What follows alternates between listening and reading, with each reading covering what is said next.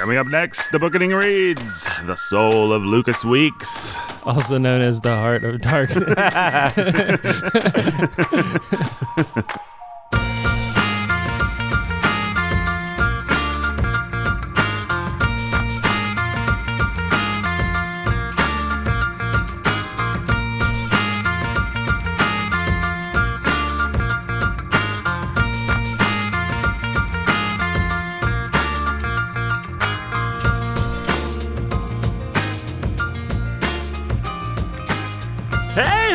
welcome to the Bookening. This is Nathan Alberson, your humble and obedient host. Welcome to you once again to the Bookening. Welcome to everyone, even to the guy that gave us one star, Jake. Ooh, did we just get a recent recently get a one star rating? He didn't leave us a review. Just one star. Just one star. Hmm. But we welcome him.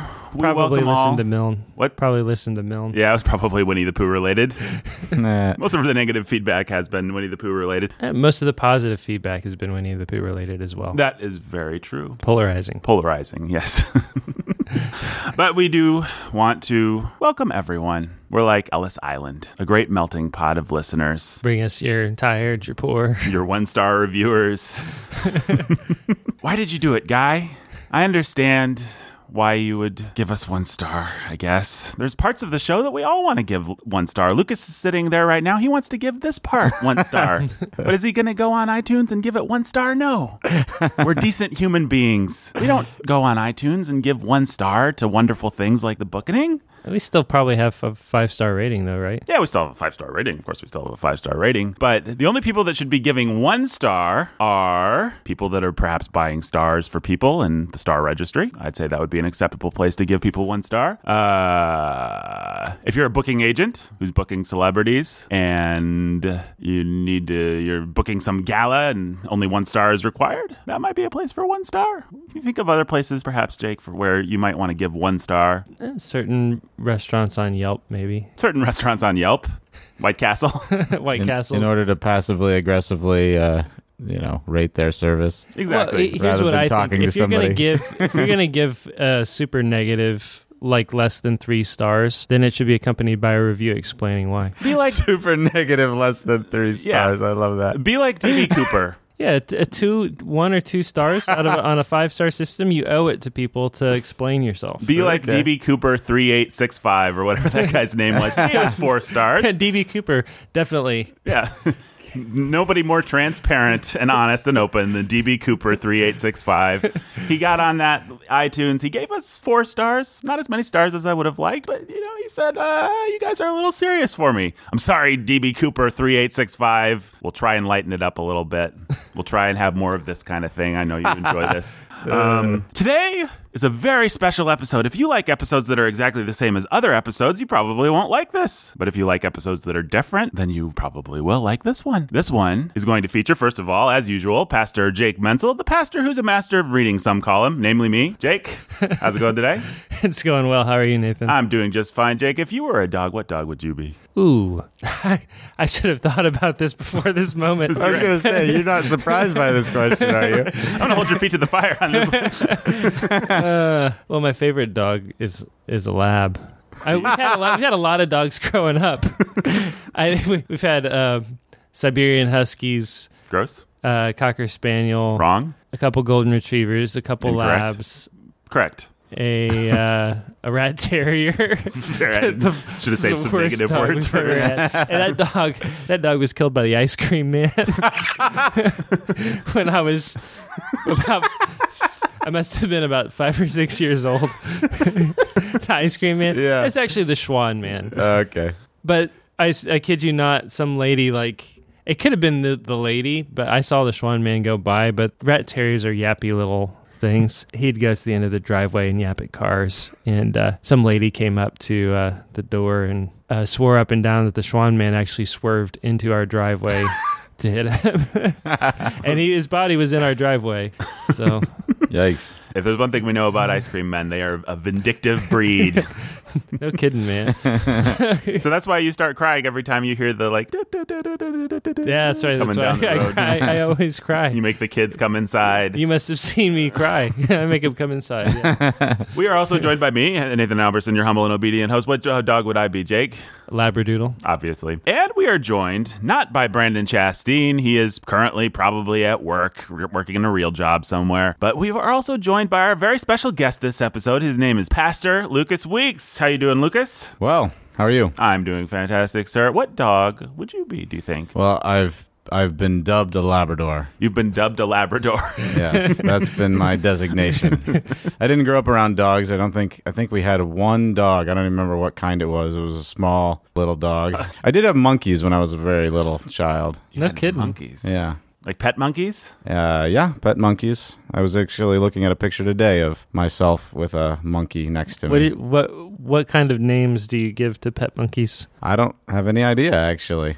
You didn't name it? I was probably four Okay. when we were living in a place that we had monkeys. We also had African greys. That's a fun What's Uh, an African gray? parrot.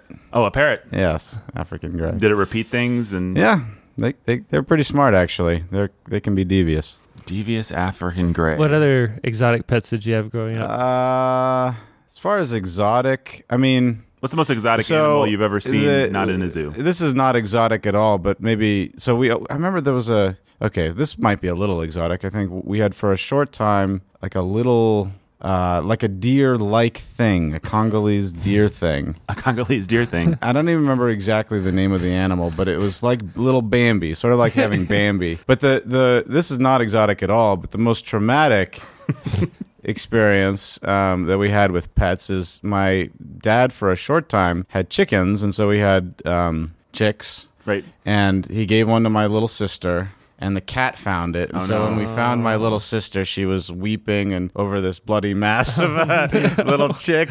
and I'm laughing about it. That's pretty sick. it's pretty sick.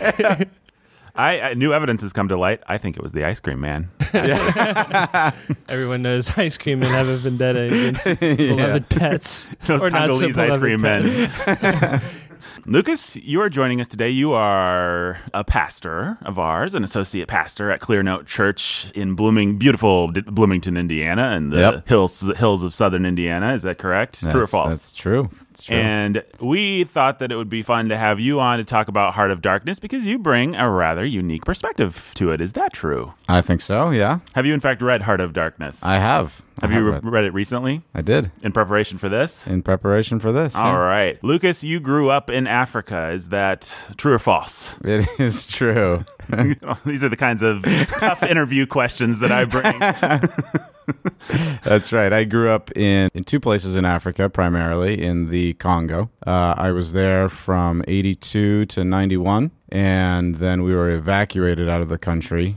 And later in life, let's see, I guess it would have been 94, 95, we moved to the Ivory Coast in West Africa. And I mentioned to Jake, place in, in the country where I lived was mentioned in the Heart of Darkness. Oh, really? Um, it was a place called Grand-Bassam, and it was about an hour away from where we lived, and we would go there and be. It was a, a little beach town. We'd hang out on the beach in Grand-Bassam. So How does it figure into Heart of Darkness? very, very. It was just a, mentioned it in passing that they, as they took the ship down the coast of Africa and into the Congo, it just mentioned passing that particular port. I just thought it was funny.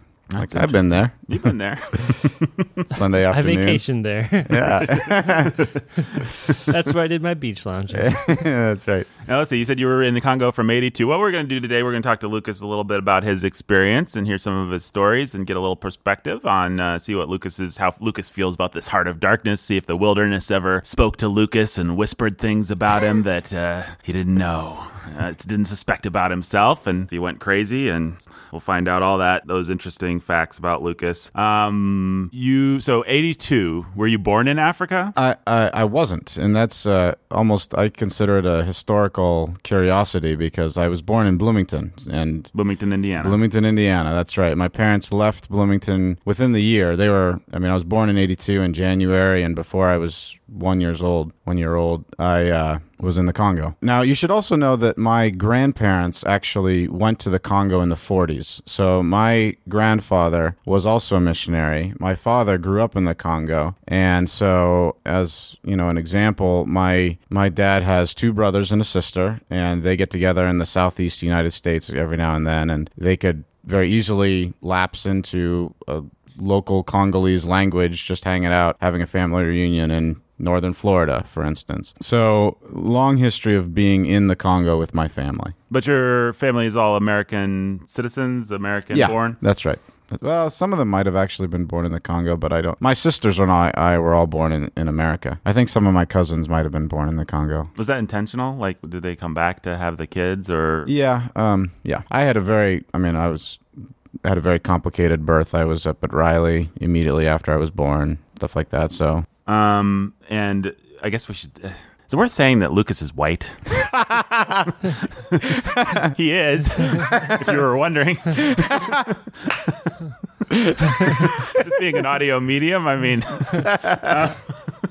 it's true. It's true. Also true. True or false? This is easy, man. This is great. um, and so what were your parents doing in the Congo, or your grandparents for that matter? They were missionaries. My grandfather uh, went over with the Disciples of Christ. Uh, mainline denomination here in the United States. And he was involved in everything from agricultural stuff to schools, starting schools, to being a pastor and starting churches. When I was growing up, he lived in a town called Mbandaka. They, my grandparents lived in the house that my parents currently live in. They also are now in Mbandaka, and so I just have memory memories of going that we would we we lived in Kinshasa, the capital city in the Congo, and but uh, at Christmas time we would go to Mbandaka, take the plane, Air Congo, and uh, fly to Mbandaka, hang out with them for Christmas. So, and then my father, when the, my parents first went to the Congo in the early 80s, they were at the time uh, navigator missionaries. So, you might know, some of the listeners might know about the navigators there. Primarily focused on campus ministry, sort of like Campus Crusade or InterVarsity, uh, but they also have missions all around the world. And so, my parents got very uh, plugged into the navigators at IU, in fact, really involved in the ministry here. And then became navigator missionaries. And so they, my dad, when he, when I was growing up, we lived well. First, we went to a place called Matadi, which is in the far western part of the Congo. It's basically right as you come into the Congo River from the the Atlantic Ocean. It's right there, very near the coast. And it's a very small town, but my dad was there working with a number of agricultural projects primarily. And then when I was about five, we moved into uh, Kinshasa, which is the capital city. I think now it's probably got 10 to 12 million people. It's a very large city. And he was the director of a place called that we called CAP. It was in French. It's uh, well, it's the Protestant Welcome Center, Centre d'accueil protestant. So um, he was the director. He led Bible studies and uh, stuff like that. Why the Congo? Did your grandpa or did your family have any special relationship with the country or with Africa, or did they just uh, that's where your grandpa happened to go be a missionary, or was there any particular? Yeah, that's a good question. Um, no, I don't believe that there was any special relation to. I mean, my understanding is my grand. So my grandfather is from North Carolina. He was, I think, the first in his family to get a college education. He had a you know large family, 10, 10 brothers and sisters, that kind of thing. Grew up working on the farm, but he got an education, uh, got his degree, seminary degree, and somehow got interested in the Congo and shipped off. When would that have been? Like what? What? It was in the 40s. Forties. Yep. So Congo, the Congo would have been called what at that time? It would have called the Belgian been called the Belgian Congo. So it it, went been- from it went from the Belgian Congo to Zaire during the Mobutu years, and then it became the Democratic Republic of the Congo. Uh, who's what's that uh, Daily Show guy? The, wrote- the guy now, Trevor Noah. No, no, no. The the uh, Jon Stewart. Jon Stewart. I think he wrote a book in which he mentions that the Congo, the worse it gets, the happier the name becomes, which is basically true. So what would the Congo have been like? Um, it would have been under Belgium rule when your Right, grandpa went right. there, and what would that have looked like you like? know, it's really fascinating to to hear them talk about it because I mean, they would do things that in my childhood were utterly unimaginable. They would do things like open a Sears catalog, order something, and have it delivered. And the idea, I mean, we I grew up, we didn't use phones. We just didn't use phones in the 80s. I think in the 80s, everyone in the United States was using phones, right? yes. A- yes. we would like once a year on Christmas, we would call back to our family and have a chance to talk for a few minutes or whatever uh, to family back home in the States. But things like that were just unimaginable. So the point is, Things were um, better. Things were far better. when yeah. your grandpa was there originally. yeah, there there was. Uh, I mean, it was there, still there under Belgian roads. rule. What's that? While it was still under Belgian rule. right, right. And this would have been post World War II. Well, so the uh, Belgians gave handed over the country to the Congolese. Oh goodness, I should have looked up the exact year, but it was like 1960, 61, I think, when there was elections, and to this date, those were actually the only those were the only elections that the Congo has ever had. As far as free and fair elections, that actually happened when there was a transfer of power. They elected some people, and then things actually went downhill very quickly from there. Yeah, that guy, the guy that was elected, what was his name? There, so the way they had a prime minister, oh goodness, and a president, I think. And so the, the, the main guy you want to remember that got elected was a guy by the name of Patrice Lumumba. And the interesting thing about him, I suppose there are a number of interesting things about him, but the thing about him that attracted people, he had a very fiery, engaging personality. He could really get crowds riled up and, and get people to follow him, basically. But the thing that you have to remember is that at the time the Cold War was going on and that we were in the very thick of the Cold War, so nuclear obliteration was very much front and center. He became elected and basically was looking around the international community for help. Um, and he started to turn towards the, the communists, the Chinese, the Russians. I think, you know, you even get stories about guys like Che Guevara showing up in the Congo at various times at that time period. And so uh, it's well known, well understood now that along with a number of other, well, along with the Belgians, uh, that the CIA, the United States CIA, had a hand in assassinating Lumumba. Uh, so this ha- that happened very shortly after he was elected. Because we were afraid he was going to turn to the communists. Yeah, that's right. We and so what we did is we put in power. Uh, we helped a guy by the name of Mobutu Sese Seko come into power, and he was one of you know the world's brutal, awful, terrible dictators for the next thirty years. That would have been in the 60s when that transition happened. Yeah, that's right. That's right. It happened in the '60s, and yet, you know, if you look at, you can you can go on the internet and find pictures of various presidents, Reagan and various other presidents throughout the years, hobnobbing with Mobutu, talking like saying things about him, like he's he's our stalwart in Central Africa, and we basically we needed, we felt like we had to put up with him because we wanted a stronghold against communism. Uh, uh, to, to put it to put it mildly, uh, there's a quote by a CIA guy that Mobutu was a jerk, but he was our jerk. Right. Okay, I think we all are familiar with that quote. okay, okay. but nice to know that it refers to the Congo. Yeah. and so, uh, who would have been in charge when you uh, were first growing up in 82? Mobutu. Mobutu. Mobutu. Yeah. And so the Congo is a vastly wealthy country. You know, most of your any electronic equipment that you have probably has some kind of mineral in it from the Congo. We have uh, the Congo has minerals that are in very low supply anywhere else in the world, and it has a lot of it. I, you know, I don't know, remember exactly all the different kinds of minerals it has, but um, anything from diamonds to uh, metals, uh, as well as all kinds of other resources. Constantly through the Congo's history, those resources are exported out of the country, uh, like to the tune of ninety percent of it gets exported, but shows up nowhere on the the country's books, if that makes sense. Right. So it all gets funneled into, at the time, it was all funneled into Mobutu, his family, and all of his cronies, you know, keeping people happy. So my recollection of things was that things just continued to deteriorate. And then I was in, I believe it was fourth grade. So that would have been the fall of 1991. And I actually looked this up. There's a there's a wonderful book.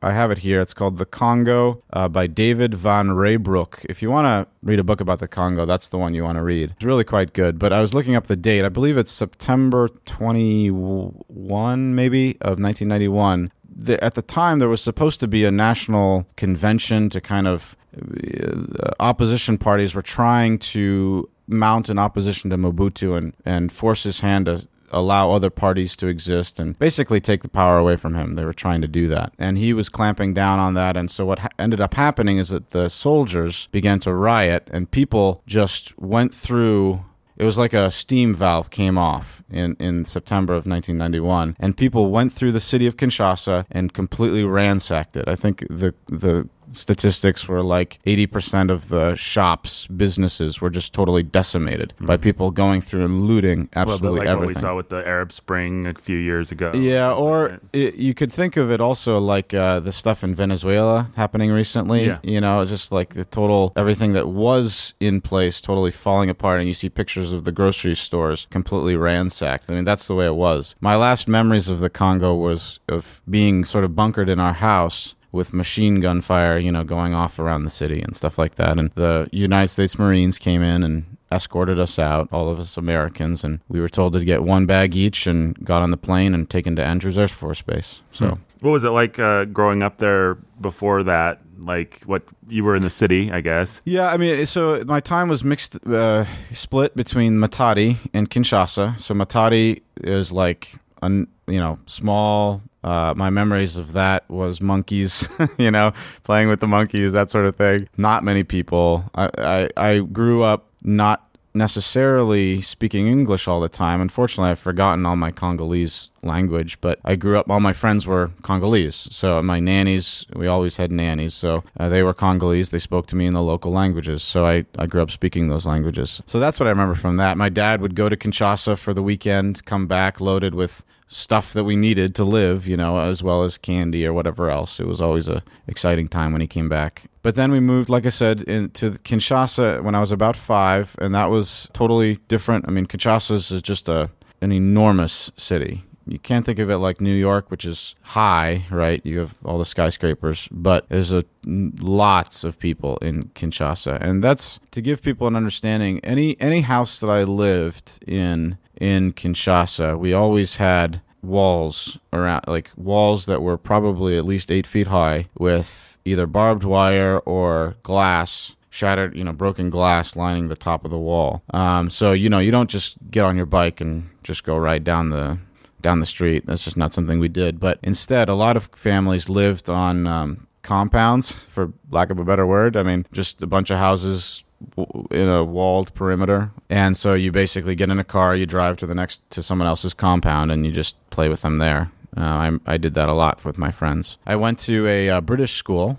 I spoke with a British accent for some time in my life. Uh, that was right next door to us. Um, those were good memories. What was the ratio of blacks to whites that you were actually spending time with? Was it all Uh, that's a good question. I mean, when I was especially young, the school that I went to, the British school, it was taught in English. I mean, you would get other Africans that had the means to to send their kids there, but I, I probably hung out with a lot of white people. Uh, so you're talking other missionary kids, and I, I remember having friends from New Zealand and friends from uh, back in the states, of course, friends from America that I would go play with. Uh, in fact, uh, a guy just called me the other, the other day from the Congo that uh, whose family we would hang out with a fair bit. Hmm. So I, I, I probably hung out primarily with expat expats when we moved to the Congo. And then you left in you said 90 Ninety one, yeah, we were evacuated from the Congo in ninety one. and then you went back at a certain point or I did. We my family visited the Congo as a family. I think around ninety five or so. But uh, when we moved back as a family, we didn't go to the Congo. It was still unstable. Mobutu was in basically in power still through I think ninety seven. I think he died in nineteen ninety seven of some kind of cancer. But and so the Congo was still totally unstable. I mean, the schools were uh, not available. I mean, it was just. Uh, not a place we could live. And so we moved to the Ivory Coast in West Africa. That uh, that country was colonized by the French, so totally different history, different situation. There, I went to an international school. Also, it was an American school, but it had about 400 kids in it, and uh, I think like 60 nationalities represented. So it was very, very international school. Very international. hmm. So important question, what is it like to play with a monkey? Uh, I it's fun. I mean, do they, climb, climb, all yeah, they all climb over you? around you, and I mean, you just got to make sure you get one that's fun and not going to bite you or something. I was going to say, aren't they aggressive? you always hear They stories can be. about I this mean- person had a pet monkey. I really should have brought the picture. It was it's quite a fun picture. It's, Can we put the picture up on uh, the post? Yeah, yeah, sure. We'll do that. Of We'll do course. that. Go to warhornmedia.com if you're listening to this on iTunes or something. We'll have a picture up. Do you feel more American or more African? I, do you, you know, feel like I, some I get a lot of people make of, jokes like, that I'm African or Congolese or something like this, and I, I've never, of the world kind of yeah, I've never felt, African. yeah. I mean, I've always just been American. Gotcha. Um, you know, you asked me, you you asked me a question. I think that I uh, did want to answer, but about culture shock coming back to the U.S. yeah, yeah. The biggest culture shock I felt coming back to the U.S. is actually interacting with African Americans. I had Hmm. never, and you know, you can maybe I'm outing myself for my internalized racism or who knows what else, but I'd never been around black people that acted like that, and I'd been around, you know, black people from all over the continent of Africa, so it wasn't like, you know, I don't know, it was just different. Again, you can accuse me of being a colonialist or something, but there is very much I was the son of a white man. I'm an, and not only that, I'm an American. And so in a lot of places in the, in Africa, American is good, right? You're not you were never a colonizer, so you can't ever be accused of being a colonizer. There was a certain amount of deference that was always shown to me that I don't think I recognized until I got to Jacksonville when there was no deference shown to me by any black person. And I, I this may be the first time that I've ever told anyone that, but it's a realization that I very much have. Now, the the kids in the schools that I went to, I don't think there was that deference there. Uh, they, these are kids. felt like uh, you're on the Yeah, yeah, yeah, for field. sure, for sure. I mean, these kids are. I mean, these kids have done far better than I did academically. I mean, they've gone on to you know prestigious careers or whatever. Um, so very much not talking about the kids in the classes that I was in, but you know, in terms of the people that we had working for us, um, every missionary. Just if you want to get an idea of missionary life, every missionary is probably going to be employing two or three or four different African people whether you're talking about guards or cooks or nannies or whatever. Uh, it's just part of the culture there. And I've heard people say that there's almost a sense in which you're sort of obligated as, uh, like, culturally obligated as Right. a white person of means to employ. Right. Like, yeah. If you're not doing that, you're not doing your part. Yeah, I've definitely so it's not even that. as much a. I mean, obviously, the, there's a privilege and there are perquisites involved, but there's also like this is a responsibility you have. right. So, wh- how would you characterize the Congo uh, during your time? I mean, what was it? What was your? You would have been what more wealthy or? Um, More wealthy doesn't exactly touch it, if you know what I mean. The the disparity of wealth in the Congo is stark. I mean, people, you know, um, people have nothing. And when people say when you say they have nothing, you know, American there's a lot of ways to count how you have, you know, you can have money in your bank account, you can have connections, you can have resources that are available to you. Americans have a lot of those things even if they don't have money in their bank account. You know what I mean? Mm-hmm. That's just not the not the case in the Congo. I mean, people it's incredible t- to me to imagine how people eke out a living. It's their the ingenuity is really astonishing. how do they eke out a living? I mean,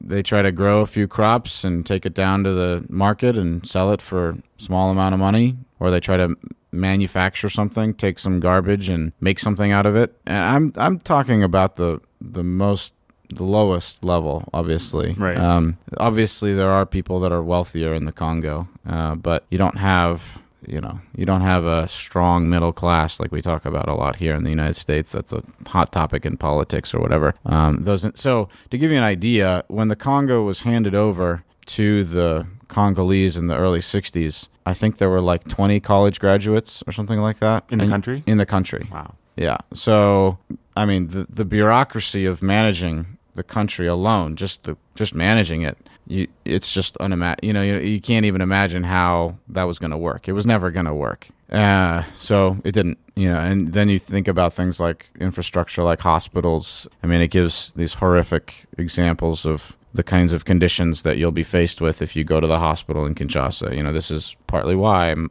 my mom didn't want to have a baby in the Congo Right. aside from the complications that made it more difficult. But so you know, even I just you you I remember getting in the car and driving places. Uh, the, the the roads in the capital city of the country were just terrible. Like you basically have to have a Toyota Land Cruiser if you're going to drive around the city of Kinshasa. What is the? I guess it's a place that missionaries want to go. What's what's the? How is how would you characterize the religious mix of the country? The, the Belgians were sympathetic to the Roman Catholic Church, and so you had, I th- I believe, especially early on, Protestants didn't show up until later, basically. So there's a fairly strong Roman Catholic presence there. I say that, of course, the backdrop is just the uh, animistic African religions that were there before any of the white people showed up, of course. Did you still see a lot of signs of that sort of thing when you oh, were there? I mean, to to say that I it, you weren't you didn't see signs of it. I mean, that's you're bathed in it. That's the culture. How did that so, look? well, how did that look like? I mean, people. So whether you're talking about the Ivory Coast or the Congo, you you might see something like an offering put somewhere, like in the even in the middle of the street to some god. Uh, might be some food or something like that. Another thing, there was a lot of. I remember one of the things that sticks in my mind from the British school. Some, pardon me, some well, some not very judicious administrator at that British school decided to sign up this troupe of like performers. They were like uh, they were just going to do a show for the kids, be like the tribal whatever, and it was utterly terrifying. Uh, I mean, the children were just. I was terrified. You have crying kids. I remember distinctly a man, you know, dancing and jumping up and down and everything, but he had, and I think, he, I, if I'm remembering right, he did this in front of us. He like pushed uh, some sort of spear through his mouth in front of us. It was just terrifying, right? Some like small arrow or something like this. Um, so witchcraft, that kind of thing is, like I said, it's it is the culture. It's the what you're in, Right. You know. And so Protestant missionaries showed up later of various denominations, of course. There's also, it's interesting, there is uh, another religion that's very popular in the Congo is something called Kimbanguism, which is uh, a guy, Joseph Kimbangu, decided that he was the next Jesus. And so it takes a lot of elements of Roman Catholicism and sort of throws it in there, but basically they're now waiting for, I believe, the second coming or the, or whatever of Joseph Kimbangu. So that, but that church is many millions strong now in the Congo. So that's a lot of what you get is also just the syncretism of the of Protestantism or Roman Catholicism mixed with these other African or Congolese religions. Is is there a way that you would generalize? I mean, if we if we're allowed to generalize, can uh, the the character of the people or the the atmosphere of? I mean, what kind of a country is it? If you just had to, I know that's kind of a broad, Yeah. question, but you know what I mean. Um, what kind of a country is the United States? uh, I think you can generalize. yeah, I just- sure. No, yes, yes, yes. yes. For context, though, I'm curious. How, how would we say it? How would How would, say- how would you say? What kind of a country is? Oh, that's Jake. How, what kind of a country is the United States? Rich, wealthy, disaffected. Uh, You just gave me a look. I don't know how to answer that question. That's a hard question. I'll, I'll give it a try since I uh, uh, United States uh, bored existential. Uh, Rich. Oh, now you're just describing yourself. oh, easy now. I mean, even a, even the worst trailer trash in the United States is bored existential rich. you know, I mean, big picture wise, not to be white liberal guilt guy. Um, I don't know how I'd characterize the United States. I'm the one asking the questions. How would yeah, you characterize yeah, the Congo? Give it a Well. I, you know, the United States is rich and arrogant. Unfortunately, I think one of the central elements in the Congo is just lying, and I think that's a lot. There's a lot of reasons for that. Uh, I, you know, one of the famous quotes of Mobutu is steal a little bit. It's okay to steal a little bit. Go ahead and do so, but leave a little bit for the country. And so you have this culture where no matter what job someone is in, government, private, whatever, everyone, you just, it's almost like you assume that everyone is going to be taking a little bit for themselves, right? And so there's the complete breakdown of trust in the country. I mean, you just, people steal all the time. It's, it's not even, you, they wouldn't even consider it stealing. They would think it's just normal way of doing things, of negotiating.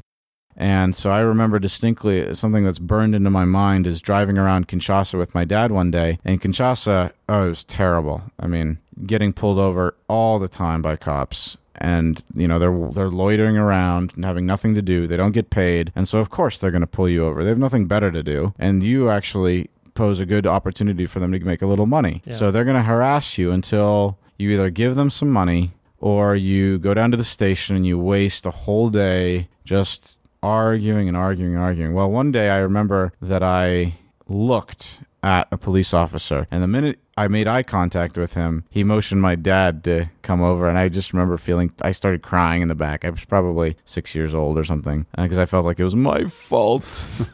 um, and we were in so much trouble. It might- have been the first time that I was pulled over with my dad. My dad, you could hear it's you, you would probably laugh if you hear him describe all the various tricks to try to like get out of it because he's tried the gamut. I mean, he's tried rolling up his windows and not answering them, just sitting in his car.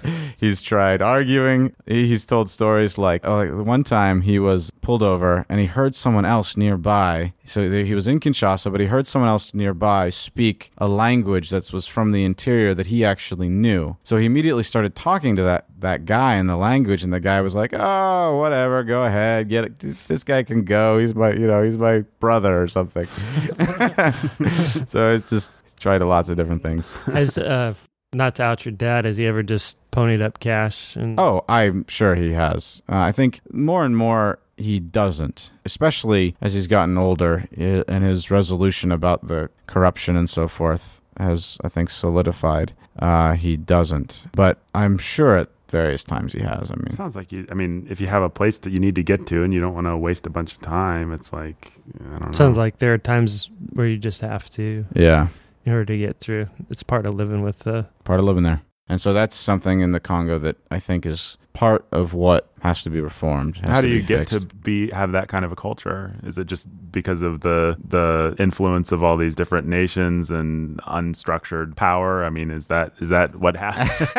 I mean, the depravity of man. but, Yeah, yeah, you know, yeah, yeah. How do you get there?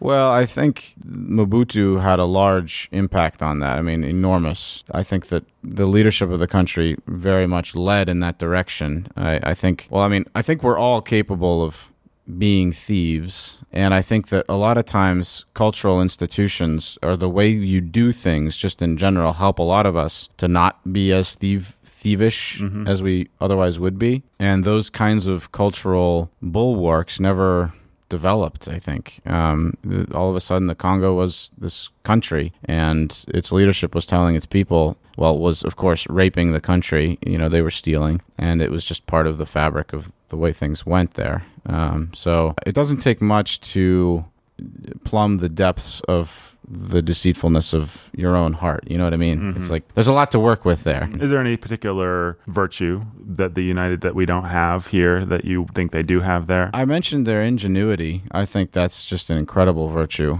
It's the the the the pain, the suffering that they are up against and survive in is just astonishing. What kind of ingenuity are we talking about? Are things Oh, just saw? their ability, like you, like we were talking about earlier, to make a living, to, to or to make something out of nothing. All uh, you know, you drive down the road and there's people trying to sell things made out of stuff that you would have thrown away. You know what I mean? And so people just figure out how to live, and it's really quite amazing. What kind of work was your dad doing or So- your parents? Yeah, I mean, they're still there.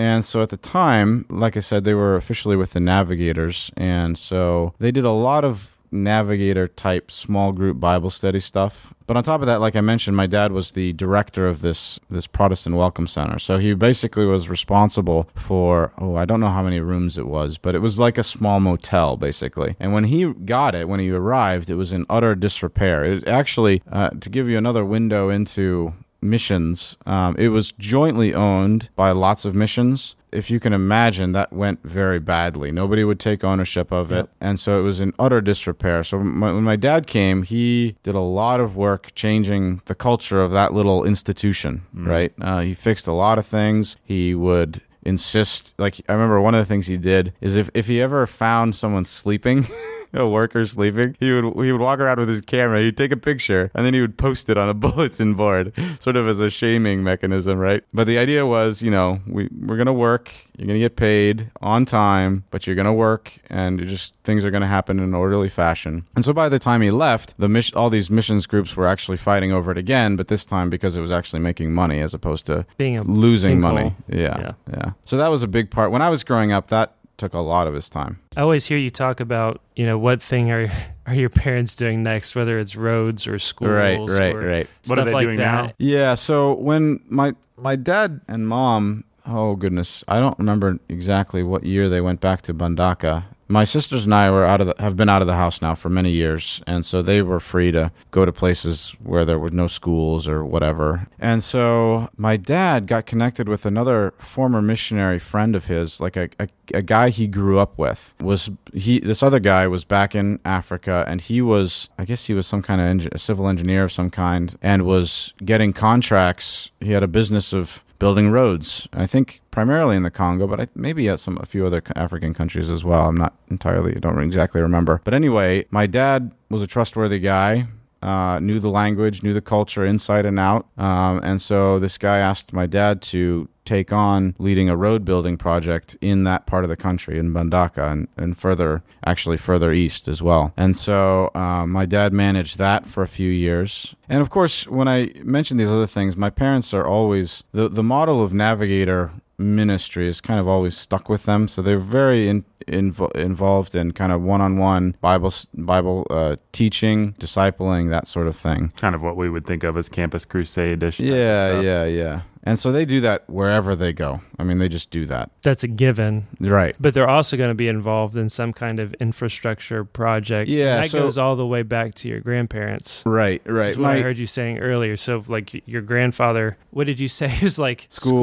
schools, hospitals, well, I don't know if you church did a hospital. There were like five things that you listed off, though. That were Yeah, church like, planning, agriculture, and schools. And so right now, my dad is very much the uh, his contract with the road thing ended, so he, he was done with that a f- couple of years ago. And so he's one of the things that's that's really astonishing uh, when you go to a place like Mbandaka is people just don't know how to grow food even like they just don't know how to do it or they don't have I don't know. You know, they don't they don't have they just don't have a culture of it, I guess. And so my dad has been very heavily involved in agriculture, uh, showing people farming techniques and how to do it with, you know, a, a phrase in missions work is appropriate technology, right? So one of the interesting You don't things expect hundred uh, figure tractors. And, Right, right. Yeah. You just you're talking about hoes and just a lot of manual labor. One of the interesting things, uh, if you go to places like Mbandaka, you will see. I mean, the infrastructure that's there is from the Bel- when the Belgians were there. So you're talking 50 years ago. That's all of the infrastructure that's there. It's it. And so you see these machines that are rusting out that were still from that era. So, you know, that kind of thing is not helpful to try to, you know, raise money, $100,000 or whatever to, to Buy have a a tractor. modern. But what's very useful and what's actually helpful to people is to teach them how to how to grow food and uh, how, grow enough to sell and actually develop a kind of a local economy Do that the, way. do the Congolese today have any kind of nostalgia, or uh, how do they look at the uh, the Belgian? I really wish you could ask my dad that question. Um, he would know immediately how they would answer that question. I think that they're probably. I think it's really strange. I think that they're nowadays. There's people that are even nostalgic for the Mobutu years. Because it's I so bad now. It's just, I mean, it's just chaos. I, I don't know. There's not, you know, for many, many years, um, ever since Mobutu left, maybe even a little before. So we're talking now 20 years. The United Nations has had a vast presence in the Congo. I mean, if it's, it's as if, it's, to think of the Congo as a nation state, like, like China or the United States or, you know, any other country, Mexico or Canada or whatever, it's it's almost it feels like a lie to me because it's not it's hard to put them in the same category. It, it feels to me that it's being duct taped together by like international kind of. by what? More like a Wild West kind of. Yeah, yeah, especially in the in the east. It's the wild east in the Congo. But but yeah, you just don't have it's all this network of foreign influences. Yeah, yeah. Um, hmm. What what was the what what do you think that are there things that you see in terms of the way that people in America engage with Africa and Live Aid, all that kind of you know all the charity stuff that goes on that set your teeth on edge? Are there things that we just get completely wrong or don't understand, or do politicians when they talk about Africa, when they talk about Congo, do they basically seem to get it, or um, what? So that's that's a hard question. Basically, I I'm at a point where I basically think that foreign aid is cancerous. I'm especially cynical about the Congo because, as you, I mean, as I've mentioned already, the United States has a long history of propping up uh, terrible dictator governments in order to get what they want, right? So, you know, I'm very suspicious of go- countries that talk about their foreign aid because what what are they trying to get out of it, you know? And so what I think, you know, I'm biased.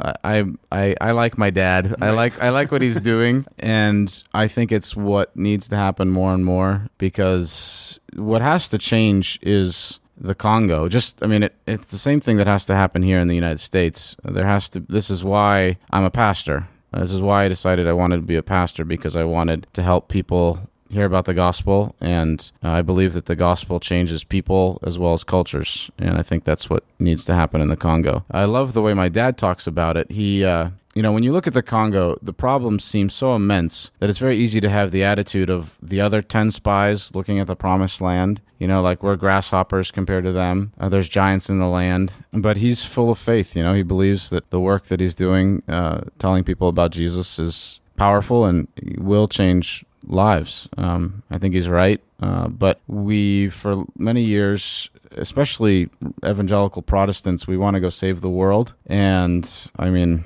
that's we. That's what we want to do. We want to save the world, and we're not really content to do sort of the humdrum, mundane stuff um, that you have to do to actually make a difference. Belgian uh, rule and influence, good or bad? One of the interesting things about the Congo is that for about 25 years, the Congo was the personal property essentially of King Leopold. And then in the early 90 in 1900s, um, so it would have been shortly after The Heart of Darkness was published. Anyway, shortly after that, it was transferred to the Belgian nation proper. So while it was used as personal property of King Leopold, uh, my understanding is that it was a pretty brutal regime. Uh, they at the time the big crop was rubber. I mean, rubber was what the whole world wanted, and uh, so they had quotas. If you didn't meet your quotas, you get limbs chopped off. This kind of thing. It was just a terribly, terribly brutal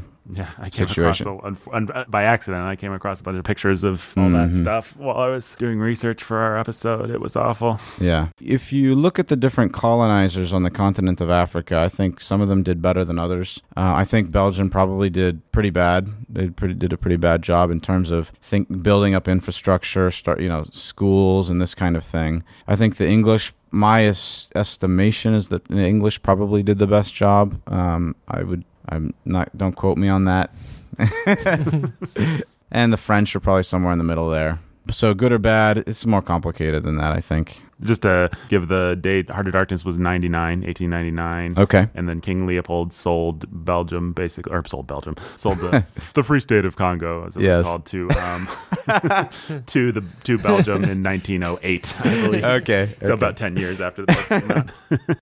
Uh, yeah, I did some. I did a little research on Leopold. He was not a nice. Uh, Yeah. the fascinating thing was how much what you're talking about with the disparity between what they say and what they do was true in in King Leopold's regime. You know, he just said like we're going to bring missionaries and infrastructure yeah. and we're going to civilize these people, and it really excited and galvanized Eur- Europe about it. And missionaries would go and they'd realize, oh, terrible atrocities are being Right. committed to steal rubber and, and And that's uh, part of Heart of Darkness, right? right, right. Well, so what did you think about Heart of Darkness? It's interesting. I, I, I came away not really feeling like it's a book about the Congo, Hmm. right? It's So- a book about the West. What and do you mean? primarily, the thing that I came away with was that this guy wasn't a Christian because he was surprised by depravity.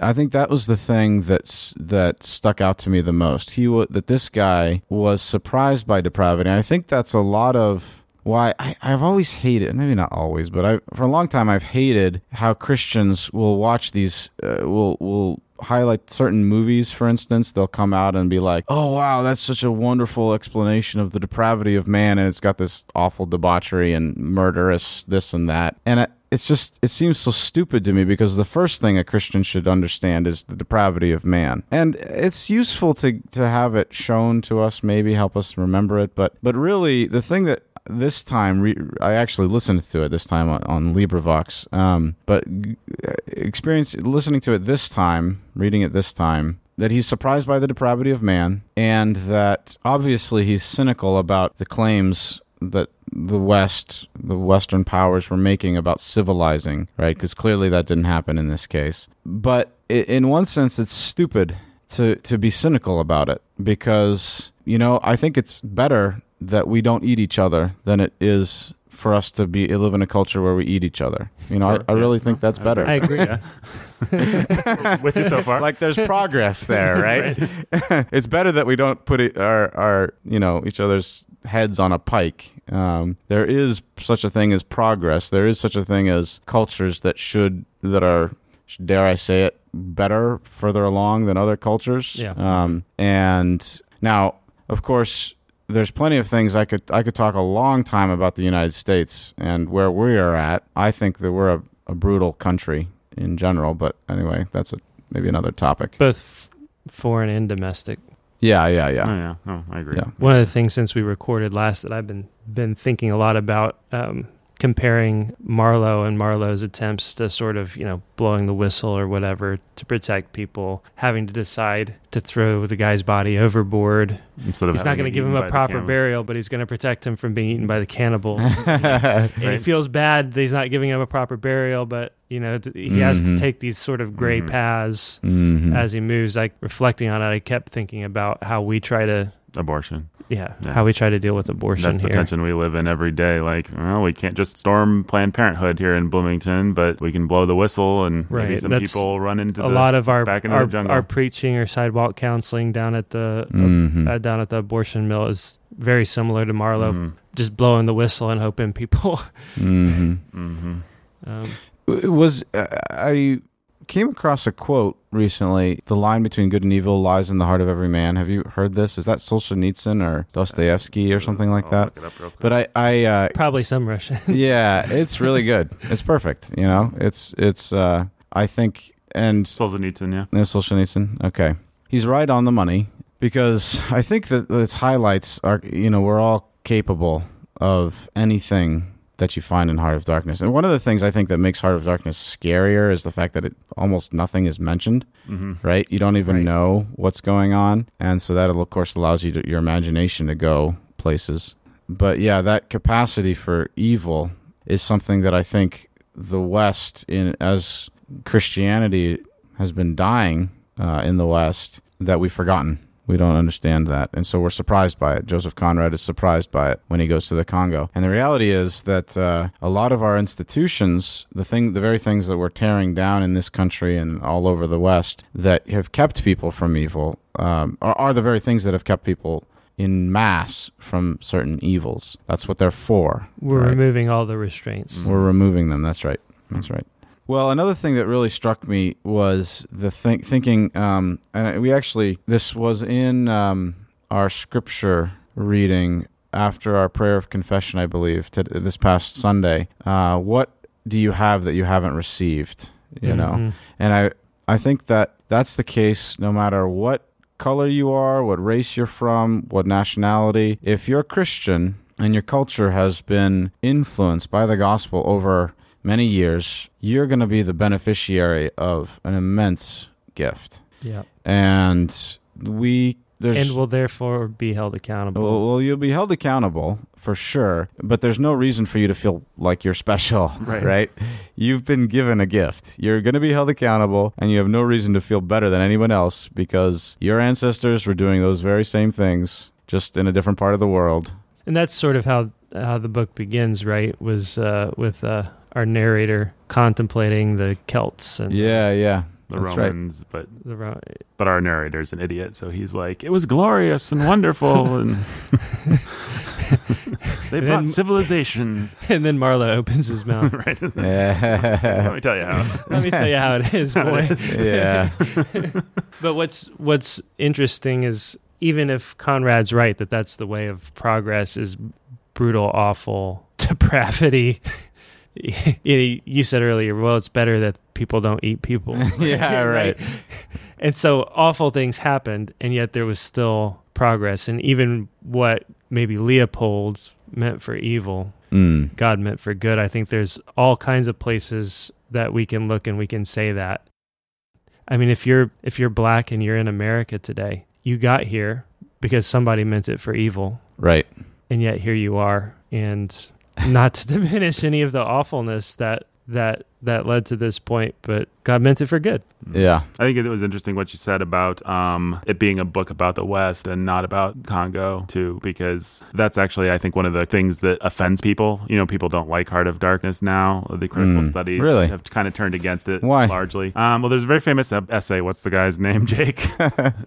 Oh, Chinua Achebe. Oh, Chinua Chibe. Achebe. He wrote an essay. Yeah, I read his book. Yeah, wait, how do you say his apart. name? You you probably Oh, psh, he was a Nigerian. Um, I mean, I don't know anything about, but Chinua Achebe. Okay. Yeah.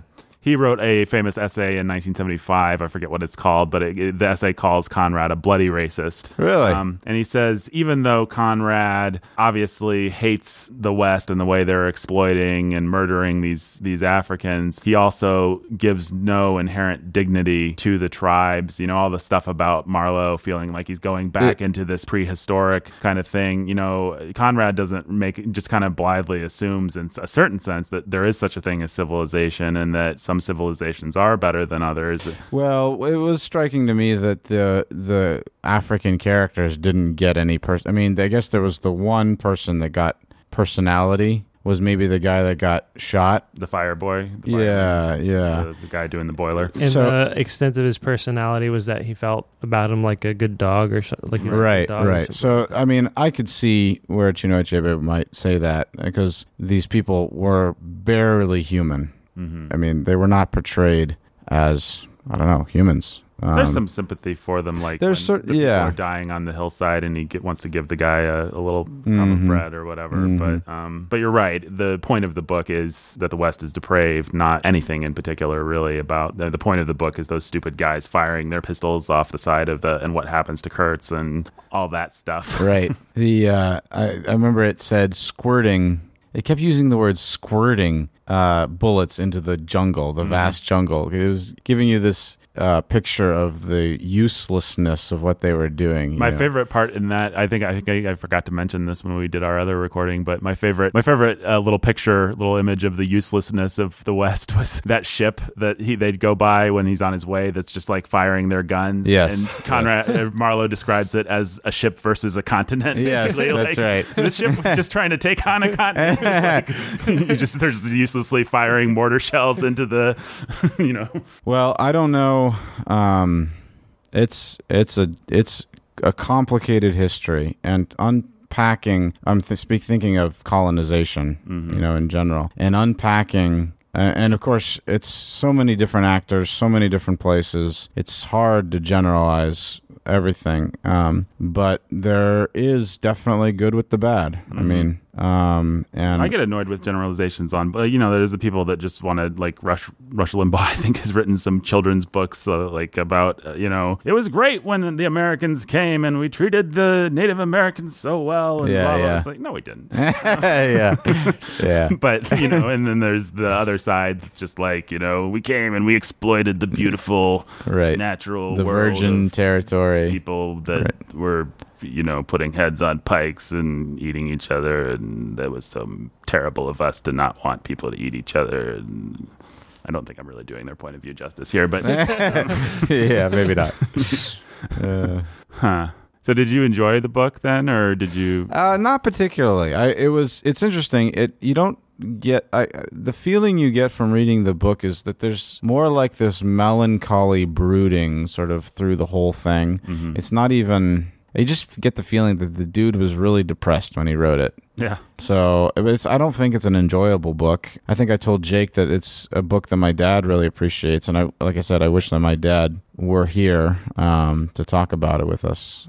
Huh. but he's not. Maybe we'll have to get him on sometime when Yeah. he's in town. That'd be fun. I, I I have a vague I've read a number of books on the Congo, but I, I forget what I read. And so but I do have a vague memory that something like the that the work done to stop the atrocities in the Congo were kind of a precursor um, to the the modern activism that we have. That was Uh, the sense that I got. I saw a quote, maybe it was on Wikipedia, I don't know, but I saw a quote that said the first big reform movement in the sense that we think of those kind of activist Mhm. causes and social justice type things that happened today was, in fact, the first Okay. widespread right everybody in there is going to do it kind of thing was was was the Congo dealing with the Congo in the West at least. Well, the Twain pamphlet that you uh, mentioned, uh, you said was uh, it had a thing in the front. All proceeds go to the. Right. Mr. Clemens will not take any proceeds for this book. It will go to the Congo reform movement. And he's, in the book, he very much makes the point that once the, the Kodak, as he calls it, that once the once pictures came along, it's, the book is written Mm. from sarcastically from King Leopold's point of view, and King Leopold's just saying like everything was great. You know, the preachers were on my side, the people were on my side. Of course, Twain hated God, but Right. um, you know, I had a thousand preachers and a thousand pulpits saying how wonderful I was, and we could just kind of throw everything else could be moved under the rug. But then the Kodak came along, and it's a better preacher than anyone. You know, Uh-huh. some little kid with a thirteen dollar toy can totally is bringing down my empire here, and he's really angry about it. Mm-hmm. Well, um, back to back to Conrad.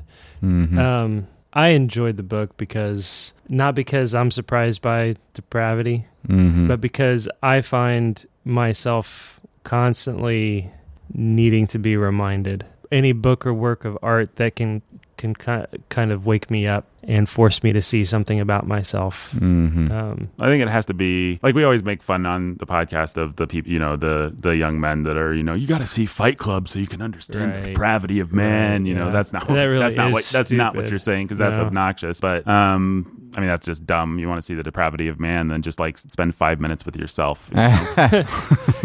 um, or at least be honest about why you want to see Fight Club. You know, exactly. Yeah. Start with your desire to see Fight Club. you desire to see people beat each other up. yeah, no kidding. Uh, I don't think that book will ever end up on our list. Um, but what what I found myself admiring about the book and what we ended up talking about a lot was the character of Marlowe. We liked. I mean, in, in a depressed, existential, from an written by an atheist, I believe, kind of a way, Marlowe was a noble character. We thought. I mean, he Hmm. we really liked the parts where he's just where he's going to give the piece of bread to the native, where he's going to blow the whistle. Mhm. But um, I think we found a lot to sympathize with, and Despite the bleak yeah. hopelessness of it all. Mm-hmm. Well, I think what you said about abortion is is helpful for me because that is the kind of tension um, we live all the time. Is you know, it would be wonderful if we could just you know do away with it. If we could just end that tension. If we could just you know, Yeah, be careful how I say this, but instead we need to have the the same mindset that Lucas's dad has of he's in the Congo Mhm. and he's he's in he's the heart of building darkness. roads and Schools having small and- group in right. schools and having small group Bible studies of two and three people and is just hopeful that it's going to bear fruit and it might and it's going to bear fruit culturally and he won't see it in his lifetime Mhm. but if enough people put their hand to the plow and commit to the work then Yeah, and that um, that kind of hearty hopefulness right.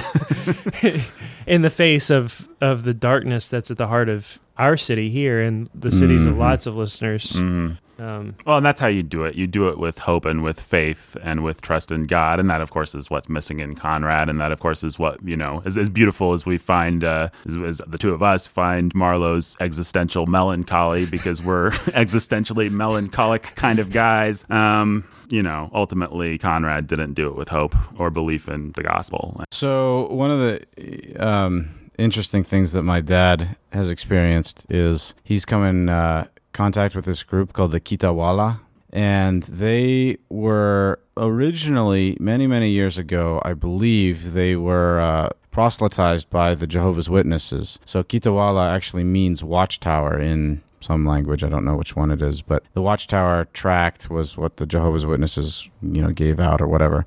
Anyway, they're a group that became very separatist. Um, they hated all authority. And so at some time, I think in the 70s or something, they completely withdrew and went to live in the jungle. And they would, at most, wear animal skins. But they had the Bible.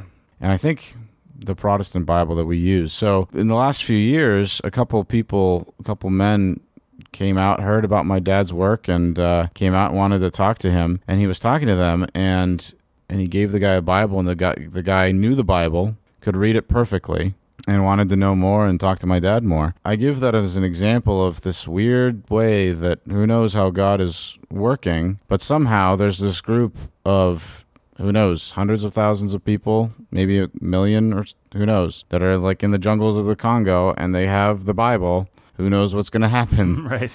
you know? I don't know.